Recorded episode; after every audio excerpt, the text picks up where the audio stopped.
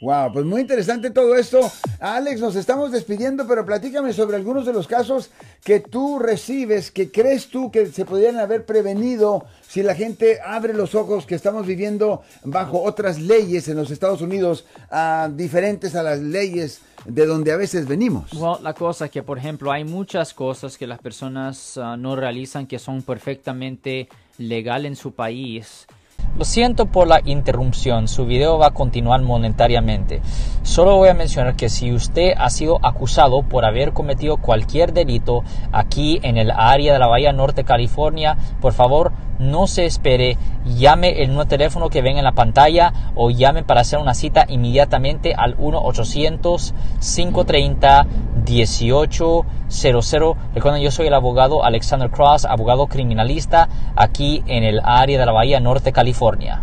Pero es ilegal aquí en los Estados Unidos. Dos delitos que vemos muy frecuente donde las personas uh, están sorprendidos que es contra la ley es cuando...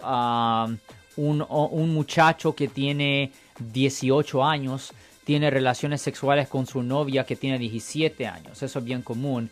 Y el otro común es de pegarle a un niño que ha hecho una cosa mala con algo uh, aparte de la mano abierta. E, esos dos delitos bien frecuentes se cometen porque las personas ni tienen idea que es contra la ley. Um, es muy común que un muchacho que tenga sus 18 años tenga una novia que tiene 17 años. Es ridiculosamente común. Casi todos los hombres lo han hecho. I um, es bien difícil encontrar a un hombre que no lo ha hecho.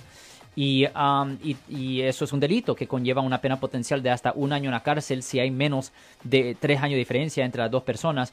Y, y es un delito grave si hay más de tres años de diferencia entre las dos personas y también pegándole a los niños con un objeto que no sea la, la mano abierta, eso es un como delito. un cinto. Como un cinto eh, o un zapato, lo un que alambre. sea. Un, oh, God, ahí ya estamos hablando de una violación del Código Penal sección 273A, paréntesis A, es un delito grave que conlleva una pena potencial de hasta seis años Holy en la prisión estatal. So, yeah, that, that's not cool. Tienen No. que tener mucho cuidado. Ahora, Si les gustó este video, suscríbanse a este canal, aprieten el botón para suscribirse y si quieren notificación de otros videos en el futuro, toquen la campana para obtener notificaciones.